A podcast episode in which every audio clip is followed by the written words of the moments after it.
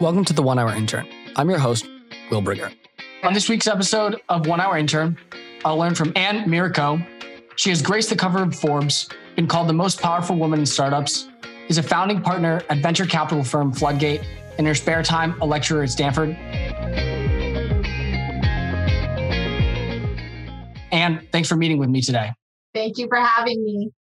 In this COVID world, as a member of the venture world focusing on startups with such a interesting economic situation, can you talk about what you've been doing to continue your work and move forward? Yeah, so I I'm basically stuck at home here in Menlo Park. We're right next to Stanford University near San Francisco. And I have a husband who is also working full time as a CEO of a company. And then I have three kids, ages 13, 11, and nine. And so we are definitely making each other a little bit insane. But I bought a ping pong table that I put out outside. And the thing that is nice about ping pong is that if you are on Zoom all day long, staring at the screen, which is exactly the same distance all the time, your eyes just start to get really tired. And so ping pong is fun because the ball is going back and forth in different depths. And so we have been playing a lot of ping pong recently, and I would say we've gotten pretty good. And so as a family, I think I'm the worst ping pong player, but even my nine year old can do some pretty good spin serves now. Wow. Yeah. And with more of a focus on kind of business, what have you been doing to stay productive and make sure that your company keeps moving forward and that the companies that you're on boards of also continue to move forward? Good question. I think with respect to the, the professional life, I'm really fortunate in that the work that I do can translate really nicely online. So most of the time, my day involves meeting with different people. It might be meeting with a founder who I've already invested in. It might be meeting with larger companies to understand what they're doing so that I understand who we can sell to, what they're interested in, what my companies might be able to do for them. I'm also meeting with new companies and new founders and people who might want to work at new companies. And so all of them was just meeting people. And so now with Zoom, I can basically meet with all of these people back to back to back. And so it's just been a very efficient use of my time. I don't have to travel to LA. I don't have to travel to New York. Literally from the comfort of my own home, I can meet directly with a founder in LA and in the next hour meet with a founder in New York City. And so there's a there's a newfound efficiency in my life that I think I've taken advantage of. I think the the difficult piece is just the the separation between work and life. I just don't have any of it, right? And so I start working probably sometime between 6 and 8 in the morning and it doesn't stop until about 6 or 8 p.m. And so if I'm not careful, it's just sort of back to back to back all the time maybe an hour to make lunch for the kids and then and then back to work. And then i have to find some time in there to respond to emails. And sometimes i don't even get to that. And so the danger is burnout but the ability to do the work that we need to that's just been expanded. And in fact we've been very active in making investments. We know that lots of other firms have been active in investing into our companies and doing follow-on financing. And so so nothing's really slowed down. And in fact, we would say everything's accelerated. Have you found any particular strategies to deal with burnout? Well, part of it is ping pong. Some of it is actually setting boundaries. So I love reading. And so I will pick up a physical book at nine and I will read for an hour or two. And that's actually the time when our kids also sort of gather in the master bedroom. We have a couch in there and beanbag and everyone kind of gets comfortable and reads. And that's sort of the time where it just sort of brings me back down, allows me to relax a little bit.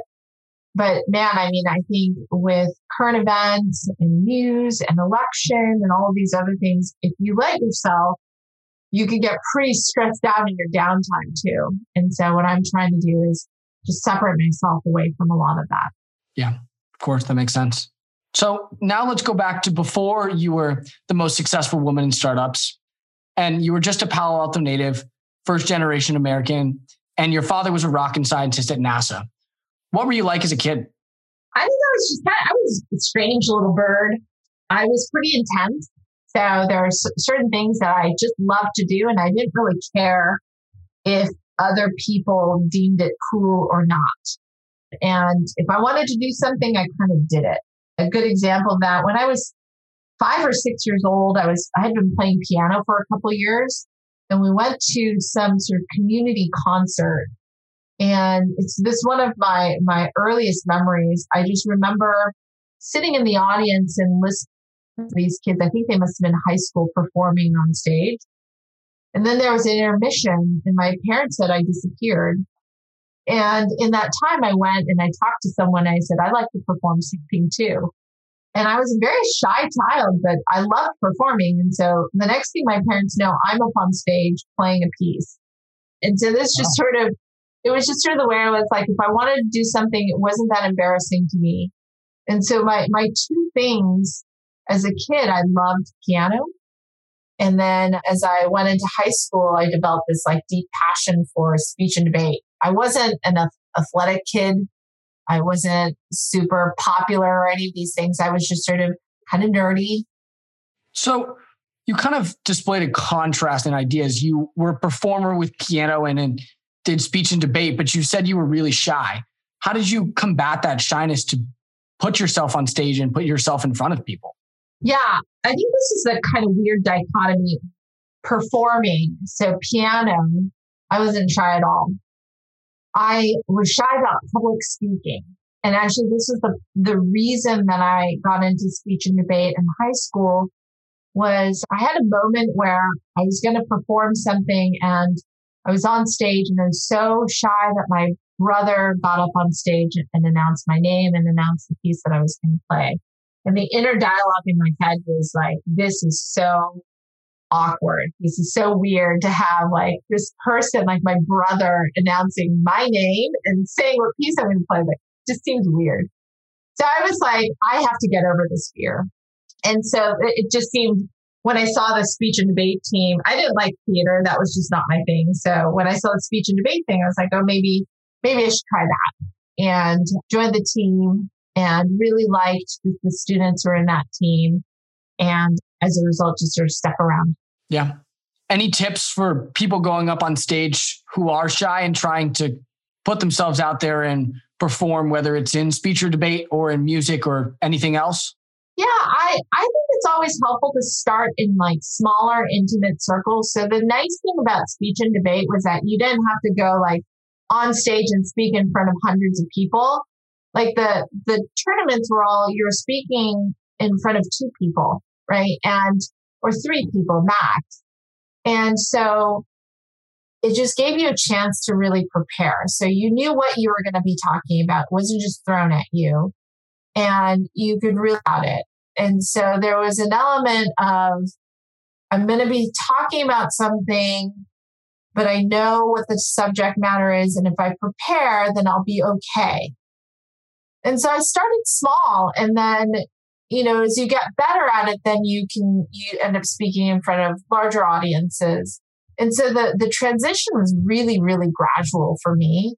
I was a terrible speech and debater for a couple of years. It took me a couple of years to get to a point where I was any good. And so it just gave me the time to warm up to it. I think it's worse if you really like, if you're really terrified of speaking in public and all of a sudden you you're on you're in theater and you're performing in front of like hundreds of people i imagine that would be really tough. Yeah of course. So you had mentioned your brother had helped you kind of announce yourself and it brings up another question. What was your relationship with your family like and how did that have an effect upon you? Yeah we were we're an immigrant family. So my my parents came from japan. And my dad came out here to get his PhD. My mom came out here to get married to him. And so my brother and I were born here, but we had no relatives in the United States. They were all in Japan. We all spoke Japanese at home. And so we were we were very Japanese in some sense, like respectful of the elders, like, you know, a lot of emphasis on education in the house. We ate Japanese food at home. And so there's that element. The other piece that, that's relevant from an immigrant standpoint is that my mom kind of didn't know what the system was. And so she kind of discovered it as she was going along. My brother, fortunately, was just like, he was really with it. Like he was social. He was you know, great test taker. So he was always naturally in these like great programs. And I was not very bad test taker in elementary school. And there was a test that you had to take to get into the gifted and talented program. And I, I failed it like almost every year in elementary school. And, and the, the teachers would literally say at this time, like, she is neither gifted or talented. And so she needs to be in this sort of very regular class. And my mother would, bless her heart, every year go to the main office and basically badger the school administrators until they let me into for just that one year into the into the gifted and talented program. They would say, okay, we'll let her in for a year, but then she's going to have to test in next year. And then I was horrible at testing, so I would do poorly again. But like that to me was such a it was such a important message of my mom's like complete belief. And it was to her, she was like, of course she's gifted and talented. Like no test could possibly express like how gifted and how talented she is. And there's like no test for human potential. Like she is human potential, like in the flesh. So you have to take her. And so to have a fan like that early on in your life where someone just believes with no evidence was just unbelievable to me. And then she was also this incredible like adventurer. So every day was like an adventure. She would in the summer, she would take us hiking into the hills and it wasn't like just a hike. We'd go into the creeks and she'd make sure we had boots and she'd, she'd have like netting and we'd go and like find tadpoles and, you know, little fish and we'd catch them, put them into jars and bring them home. She was into all of that kind of exploratory things, like just the, the discovery when you're a kid who's into that. And so I, I was blessed from that perspective. And then the last way that I think our relationship was just really important was that she pushed and she pushed in ways that mattered. And she always wanted the best. So I was living in the South Bay. We were in Palo Alto at the time, but the best piano teachers were in San Francisco. And so she would drive my brother and I, my brother played violin, all the way to the San Francisco Conservatory every week. And sometimes it was twice a week. And she didn't ever think of it as a sacrifice. She was like, that's just where the best teacher is. And you have to have the best teacher to become the best. And so obviously that's what we would do. And like now as a parent, I think of like driving my children twice a week to San Francisco for lessons and it's almost unthinkable. But she made that sacrifice without even thinking about it. And then, you know, when it came to, to being good at certain things, it was, it was sort of an expectation. So in our family, you were good at math. It wasn't like, is she good at math? She was like, you're good at math. And if you didn't get the grades to represent that you were good at math, then you were basically like, you wouldn't come home. So it wasn't, it was more than an expectation. It was, this is what you are. And I appreciate that because I think a lot of people talk about how like the belief in yourself can degrade over time because other people don't believe in you. In our family, that was just, sort of it is what it was. And so that's, that's a relation. My dad was such a, he was such a hard worker and he worked at NASA, would leave at five in the morning to go to work. And I would say in many ways, he was a workaholic until I was in high school and like I needed parents needed to judge debate tournaments and you would take every Friday off to go judge these stupid tournaments I was in Friday, Saturday, and Sunday. And seeing my dad actually make that kind of sacrifice suddenly for me in high school after just years of like always working so hard, I was, I was really touched by that. And so, you know, it's just like the the four of us growing up here in California, but that's that's the nature of our family. How did this dedication and pushing aspect really grow you beyond making you feel comfortable and close to your family? Yeah, I think for me, it was I could be really great at things. And I think it, it wasn't so much, I, I think the, the importance of that wasn't, there was never pressure. I never felt, and I think for some people, this could become overwhelming, right? Like you could just feel overwhelmed with pressure. But I think with my parents, it came with a certain unconditional love. So it wasn't like I felt like I would fail them if I didn't fulfill these expectations. Some of it was that I just always was expected that whatever small thing I did, I had to do it great. And it could be a homework assignment. It could be an essay. It could be the way we wash dishes as chores. It could be, you know, helping my mom out on something. All of those had to be done with a level of care and respect for that job that my parents just always expected that.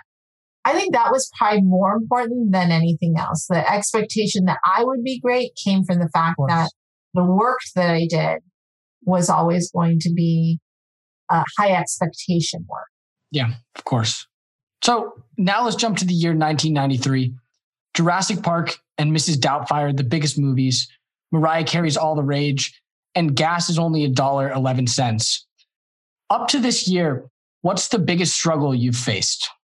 Yeah, so I think I had this struggle of not knowing like my place in in high school and just I think some people like really click in high school. They get there, they find their crew, they have their friends, they're like good at certain things, they know it.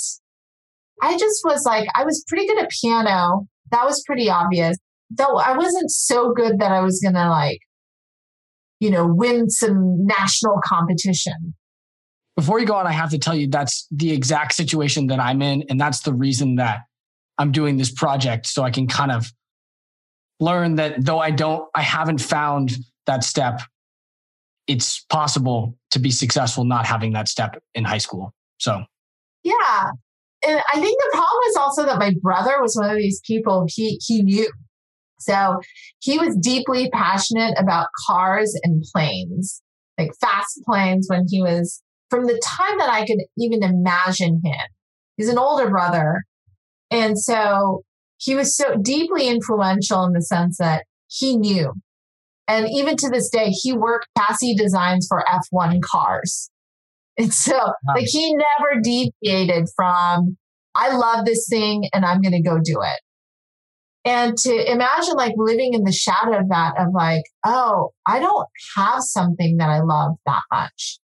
And going into junior year, I was, I was like really bad at the speech and debate thing that I had been doing. I hadn't won a single tournament. My mom at this point is like panicked. She's like, you're spending all of your time doing this one thing that is not bearing any kind of fruit and maybe you should try something else and that, mind you this is my mother who has been my biggest fan my entire life right that was a big blow i just like it was something that i just kind of liked right and and I just, I just enjoyed it. And there were people in the team that I really loved and respect. And so I just said to her, you know, I think I just need a, and I need to see if I like love it enough to devote time to it.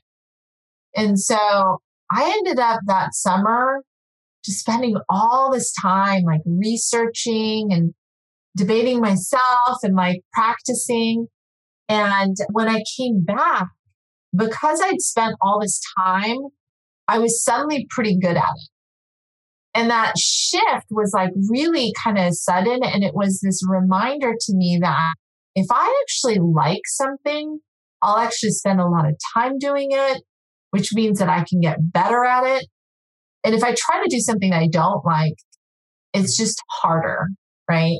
And so to me, it became all about, and the, the other lesson was, does not know what I like. She cannot figure, she cannot help me figure it out. She was like, maybe you should try fencing. That was her, that was her solution. I'm like, I would have been a terrible fencer. Have you ever tried fencing now? No. We do like, my kids are super into Star Wars. So I've made lightsabers out of pool noodles and we do lightsaber battles with those.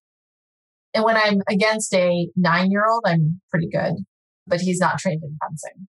But I just, I just kind of imagine like, I'm not that athletic. So I'm like, this is like the worst suggestion she could make. So it was a lesson to me of like, oh, I know what I can get good at because I might find something that I'm interested and because I'm interested, I'll work hard at it and I'll become good at it. Yeah. But like from a career standpoint, like it, I think the struggle then was I still don't really know what I want to do with my life. Here's my older brother who like knows what he wants to do with his life and I don't. And so like my life for a while was just sort of free floating and just kind of like trying to discover the things that I'm good at. What does that mean? Who am I? And like, where does that lead me?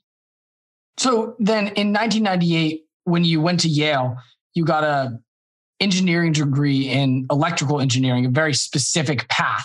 That's kind of a mm-hmm. big jump from not really knowing what you want to do to taking something super specific. How did you make that transition? It was actually kind of a random journey. So I I thought I was going to be and I wanted to go to med school, but I really liked math. I was very good at math always.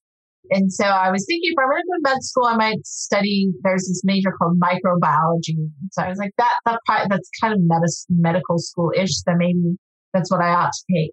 Well, it turned out there was not enough math requirements there. I was, I would have fulfilled all of it in high school. And so I was like bummed out about that. And I read about micro robotics at the time. And there's this vision that one day you would have like these nano robots injected into your veins and surgically fix everything. And I was just like caught, caught, like my imagination was caught by this idea. And I was like, oh, that's so cool. Like that's what I want to work on. So just through that that idea, I was like, okay, well then that's electrical engineering. Turns out that's not really electrical engineering, but it was a it was an interesting major. I did actually really like robotics. And part of the reason was I worked with large robot, but I never fell in love with computer programming until like I programmed these robots. We were playing, we were doing soccer playing, autonomous soccer playing robots, and I was in charge of the goalie. When we kicked the ball in the direction of the goalie, and the goalie using its cameras saw the ball coming in its way, and it moved its body to block the ball. I was like, oh, that's computer programmed. That's so awesome. Like you can actually see it responding in the way that I thought it would. And until that moment, I had not really enjoyed it. And I suddenly like developed this real appreciation for it. And so there was like something about, I don't know, that major where it was sort of a manifestation of programming that I really enjoyed. And so that was the, it was kind of a random reason to, to major in it, but it made me, it made me sort of curious about that. Yeah. Throughout your college experience and also your high school experience, were there any other pivotal moments where you really learned an important lesson or a new idea that you wanted to follow?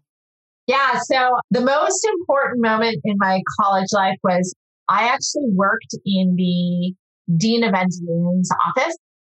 And it was part of my work study. So part of my financial aid was you have to work for, I can't remember, six to 10 hours a week.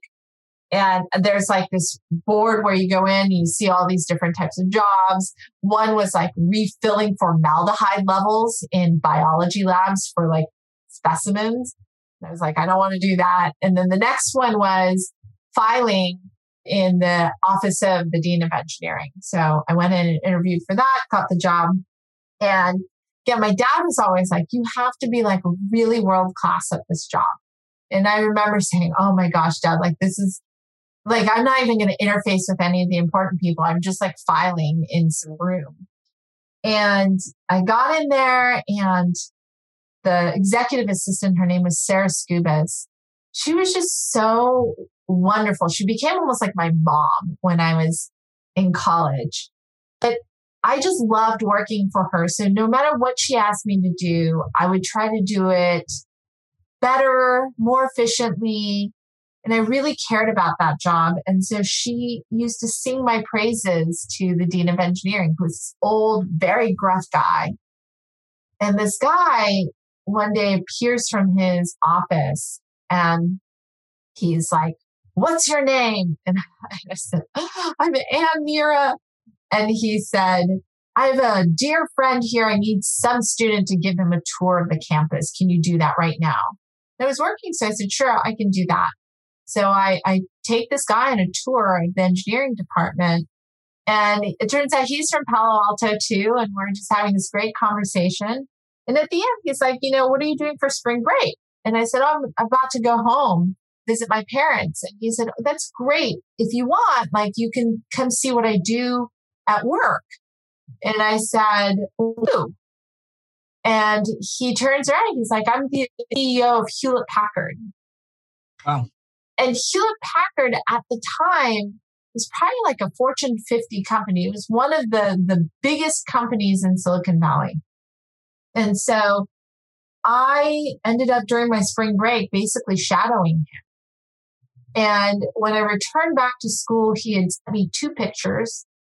One was just a picture of this guy, Lew Platt, sitting in a chair, and I'm talking to him. And the next picture was Lew Platt sitting in that same chair. And then Bill Gates was sitting exactly where I had sat. Wow. And to me, that was like, no one had ever said, hey, like you could be like Bill Gates. But like Lew Platt in that moment had just planted this little tiny seed of like, what do you want to do in the future? Like, what's your biggest dream? And and like he had taken like someone he doesn't even know, just like a random who gave him a tour of the campus, gives gives her this shot at like developing a dream.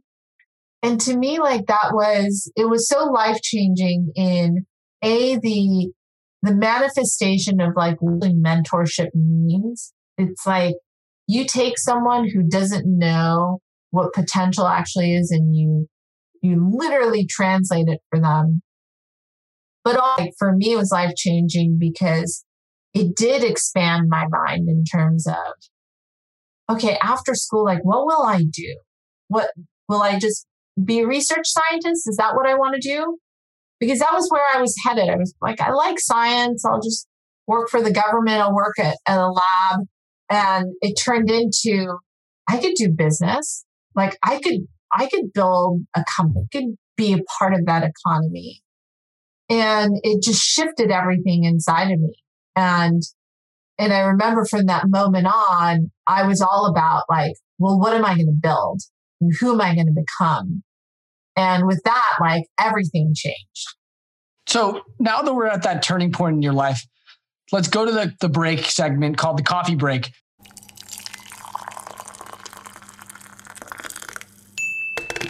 Where you can tell a embarrassing or funny story from your life. Does anything in particular come to mind? Yeah, when you're talking about it, it reminded me of the, the story when we were getting our picture taken for Forbes. So there was this, I was part of this group called All Raise that was getting a lot more women into venture capital. And Forbes decided to write an article about this. And they wanted to take some pictures of the women who were involved. And at first, I was thinking maybe I won't go because I was all the way down in Palo Alto. It would have taken me an hour to get back up to San Francisco. But a friend of mine, like a really good friend of mine, said, you know, you should just, you should go. This is important. And so I went into my closet, grabbed a shirt because they said it had to be like a single colored shirt. And I, I decided at the last minute I wouldn't drive, that I would just take the train up. And so I got on the train and, and I was starting to get worried that I was going to be late to this picture taking session. And sure enough, I was, but I was like, oh, there's like so many women having their picture taken. There will be group shots. It, it's fine if I'm like 30 minutes late to this like two hour session. And so I get to San Francisco and then I decide like I'm going to actually take a Lyft, but not, not just even a, a regular Lyft. It said that I'll save $6 if I take the shared Lyft ride. So I get into a shared Lyft and it starts basically taking us, but it's a lot slower. And now by that point, like I have several of the venture capitalists plus the journalist calling to see where I am because they're waiting to take the group photo. And and they're like, where where are you? And I had to confess, I'm, like, I'm in a I'm in a shared Lyft ride. We have like two more stops to give before like I'm gonna be I'm gonna be there. And they're like, why would you even take a shared Lyft ride if you are a venture capitalist? Like, because I could save six dollars. And then I get there and not only is everyone, and I had no idea it was going to be such a big deal. They had not said that this was for the cover shoot. But I get there and I realize, oh, this is much bigger than I thought it was going to be. And there's people who are doing makeup and hair and everything. And they're in such a rush to get me in. They, they like pull someone else out of a chair, put me in. And the woman is like, she's looking at me and she's kind of like, this is hopeless but she's desperately just like kind of trying to do my hair, kind of trying to do my, my makeup. And then a third person comes along and they're like, she has food on her shirt. And they literally like have a food stain on my shirt for the picture that they're going to take for the cover of Forbes. And I was like, this is such a disaster. Not only was I 30 minutes late, I have food on my shirt, I barely can get through makeup and hair, and everyone was staring at me when I walked in that door. And they all knew that it was too cheap to take a regular Lyft. They had taken a train that would make me 30 minutes late to this thing. To this day, wow. like the, the reporter who is in charge of that still gives me a lot of grief about it. That's funny. So now back to the uh, the chronological order of your story after Yale University, you went to get your PhD at Stanford in math modeling and computer science. Why was that the path that you decided to take? So I, I worked for five years and I, in like the fourth year when I was working, I had actually already applied to go to law school. This is going back to my speech and debate. Like I was pretty good at it. I thought that maybe that's what I wanted to do with the rest of my life. And then I had deep regret. I had a bunch of friends who were in law school and I realized that it wasn't, it wasn't for me. I'm not, not so detail oriented and I like more big picture thinking. And in law, like you really have to care about every word, every semicolon, like what is said and what is not said. And that just, that kind of thinking is not my strong suit. So, and then the question was like, well, do I go back to more of my technical roots or do I really explore the business side? And there was this business idea that I had, which was that cybersecurity was becoming more interesting. At the time that I was starting my PhD, it was more like vandalism. People were coming in and vandalizing sites. But you could tell that pretty soon people could make money off of that vandalism. What I didn't know that it would was that it would become nation state warfare, but it would become a bigger and bigger deal. That was, that part was pretty clear. And so I believed at the time that there would be companies formed around this idea of cybersecurity and how would you really protect things? And how would you spend money? Like, how would you allocate the money that you're going to spend? Because you couldn't protect everything. And, and so I decided in order to start that company, I need to, need to study it a little bit better. And so went back to get my PhD at the time. And I was fortunate because at Stanford, there are people who are starting businesses. There are people who are doing research. There's just like lots of different types of people who are there at the same time. And so I got to meet a lot of different types of people, including entrepreneurs, professors who are entrepreneurs, people who are venture capitalists. And, and I got an opportunity to not only teach, but do research and sort of discover an opportunity for myself that, that went beyond the walls of Stanford. Yeah. you've shown kind of a trend of stopping and pivoting and kind of taking different paths throughout your life. You know, deciding that you wanted to follow the or take the MCAT, but then pivoting and going towards law. And then, as you said here, pivoting and going towards a cybersecurity, more technical focused, but also business minded idea. How did you know when it was time to make the pivot? Oh, I'm not sure you ever really do. I think for me, it was there was just something that was interesting to me. And and so I would move in that direction because it was it was fundamentally interesting. I don't think I, I ever said like in the design of my life, this is going to be advantageous. And I've seen some people make their life choices that way. But for me, that just doesn't work. I, I just need to, to be more authentic to my current state of mind and, and the people that I want to be around and the things that I want to do. When I was looking at the offer to, to go to Stanford, there was this sort of competing opportunity to potentially work at a place like Google. So Google was in 2003 pre IPO and a bunch of my friends had gone to work there. And there's a question like, should I go there instead? And I remember thinking financially, it makes a lot more sense to go there. Like getting a PhD, you get paid $25,000 a year. And At Google, you would have been paid easily six figures. And so it, sh- it just was like, what am I doing? But at the same time, like I remember explaining it to my husband, explaining it to my friends, like there's just something that I, I want to do. And I had some people say, if it's what you want to do, it's what you should do. And there wasn't a high pressure for me to explain it. And so I was appreciative of that. I just got to go do what was what I wanted to do. Yeah, of course, that makes sense. And then during that experience where you were getting your PhD, you kind of started to have a big break in, in venture capital with your work with Floodgate. Can you talk about that experience and when that big break was and what it was like? Yeah. So in 2007, I was starting to think about starting this company. So there's cybersecurity. I was about to, I was thinking about graduating within the next couple of years. And so I popped my head up and I was like, what does it mean? Like, should I, should I start a company? And I had a couple of really trusted mentors and advisors. And some of them said, you know, Ann, you've been, you've been in grad school for so long. Why don't you find someone who is actually actively investing in startup and go talk to them and go see what they're seeing. And there was a guy, Mike Maples, who was in one of my classes and I just reached out to him and I said, look, I'm just wondering if I can look at the companies that you're looking at. And this is kind of a weird request, but it would just help me with my career path. And, and he was just so generous. He just opened up his deal flow. And every Wednesday we look at companies together. And as we were doing it, there was this point in time where he said, you know, I think I've just turned this into a real venture capital firm. I've been investing mostly my own capital, but I now have other people who want to invest in me. And if you want to do it, like you can be my co-founder and we can define the culture together. We can make this what we want it to be.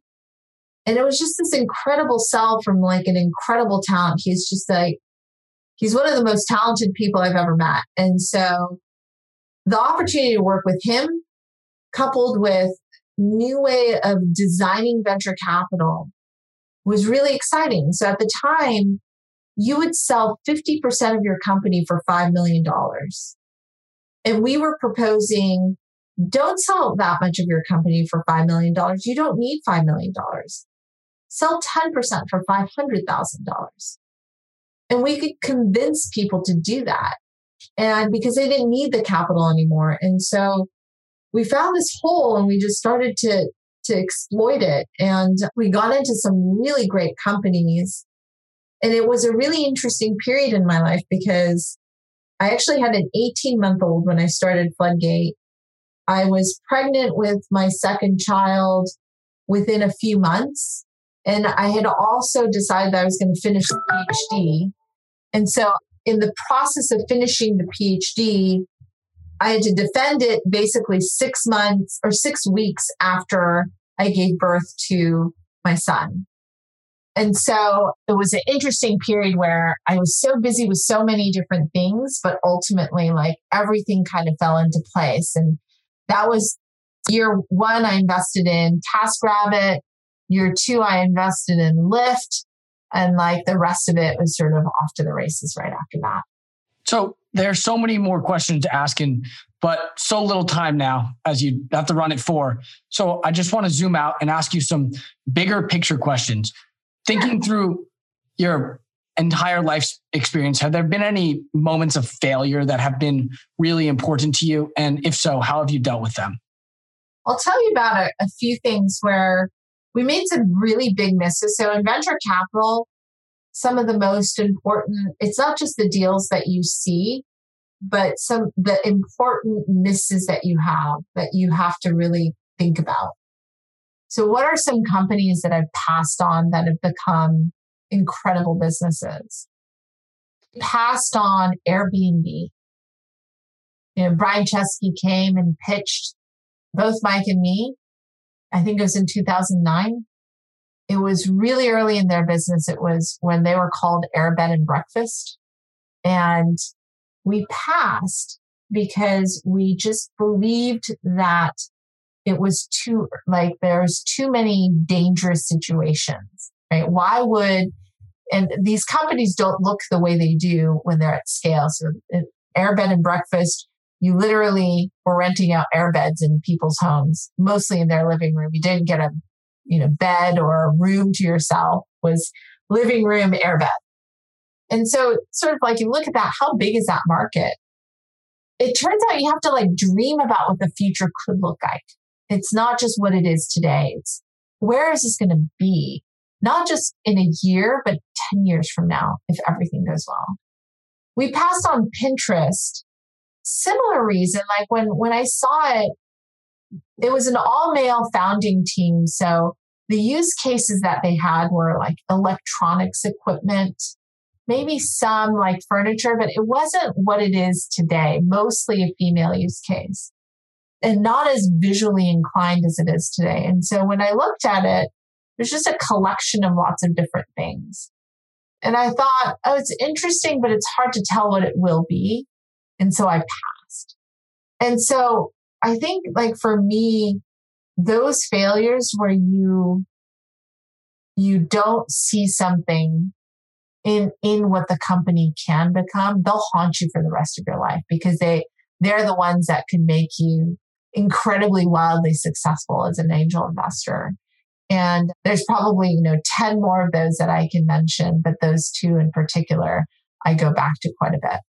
Are there any other big failure moments that come to mind when thinking about your life that kind of really shaped who you are i think you know the the other one that i would talk about is my very first test at Yale, I was taking this chemistry exam. It was in physical chemistry, and I still remember it to this day. It was like a very, very hard class. But when you first get to college and you you've done well in high school, you just assume you're going to do well in whatever environment you're in. And I, I just kind of assumed I was academically strong. So I was taking this kind of hard physical chemistry class with a bunch of other freshmen. And in that first test, I kind of realized like I was not the smartest person. Like I wasn't by far.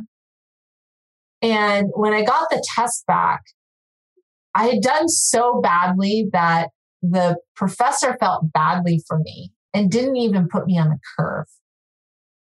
So I'm looking at my test and I'm like, he has a low grade and the high grade. I'm not even the low grade that he's even mentioning. And I remember feeling like when that's like your first test, I felt like, well, maybe I don't belong here. Right? Maybe, maybe I'm actually totally not qualified to be at this university studying anything. And my first reaction was to cry. I called my parents. And my dad was like, you should go talk to the professor. You probably need to study harder. And you should, like, it's a different kind of studying now. Right. And so when I was studying, I was so good at studying for the system. Like I'm really good at studying for the test, right? And and that's what I had been like. I was good at this, and it, the machine suddenly changed, and it was about what did I know. And if you were studying for the test, then sometimes they would ask you about stuff you you might not know because you had studied for the problems that would be on the test. And that was a really hard learning for me. It took a lot to crawl out of that hole, both from a confidence standpoint, but also from from a, just a grade standpoint. Like if you feel like you're about to get an F in a class and it's the first class you've ever taken, that's a real shakeup. I just, my reaction to that though was, I think that was what was important. I didn't just sort of crawl into a hole and give up. I think it created like this fight feeling in me. Like, I'm going to prove to these people that I belong. I'm going to prove to myself, I'm going to prove to the other students, I'm going to prove to my professor that I deserve this spot. And I fought like hell for that class. Like I went and found tutors who would help me explain things to me. I went to office hours. I like badgered the professor to explain things to me more than once. I took notes. Like I asked other students. I was shameless in just trying to get to knowledge. And it taught me a lot about pride. It taught me a lot about effort. It taught me about what it means to actually study something and not just try to get a good, good outcome. And it, a lot of humility because I realized I'm not naturally smart. I'm like, I'm good at process and I'm good at certain things but I have to work like hell to yeah. be good at some things. And I learned that lesson through that, that big failure. And like, I never again did I want to be off the charts when it came to being on the opposite end of the curve. Yeah, of course. So my second to last question will be now that you have reached a pinnacle of success in your life, how will you define success? Oh, I don't think that I've reached the pinnacle of success. For me, like every day is a journey. I love finding new companies and new entrepreneurs who are building interesting things. And most of the time, because I'm working with them in the first two, three years of their existence, it's silly, right? And even when we, even when we get our next round of financing, it's still really early. And so every day it's like you wake up in the morning and you're starting all over again. So the day that Lyft had their IPO, it was really early in the morning. And so we basically all had breakfast together and we had this IPO in LA. And then most people like got onto a plane and went home. And I basically got into a Lyft and I drove to a restaurant where I was meeting with the new founder who just started his business and we were going to hash out the product. And that's, that's like, that's early stage investing. And that's like what it is to be in the fight, right? And it's like going back to that version of myself who had just gotten an F in my P- first PChem test. Like every day is a new proof point that I can do this job. And that's what excites me. And it's what gets me up in the morning. And you know, it's it's a gamble every day. And so that's what that's what I, I enjoy. Yeah. So finally, thank you for your time. At the end of each interview, I like to do a segment called the PowerPoints where you kind of give three bullet points or three main ideas from your life experience that help contribute to who you are. What would those three takeaways be? I would say number one, in everything that you do, try to bring your like most awesome self to that job. The second is actually related and it's a different way of thinking about that first point, which is always think like an owner. Don't be an employee. If you own something, it means that there's no job that is too small for you or too beneath you to do. You will do it all because you own it. And if you do that, then you'll make the people around you better and you will be better. And I think the third is always have humility. I think that in building up great teams, in working with people, the most important thing is to always remember that you can make mistakes, that you can always be better. And if you approach life like that, then you will always get to learn. And I think the key to that is humility. Great. Thank you so much for your time. All right. Thank you. Bye. Thank you for listening to One Hour Intern. I hope that you explore more of our episodes. Follow us at One Hour Intern. The one is spelled using the number one. And if you enjoyed, please rate, follow, and subscribe. The One Hour Intern is produced, hosted, and written by me, Will Brigger. My co producers are The Blue and Studio Pod. Till next time, thanks.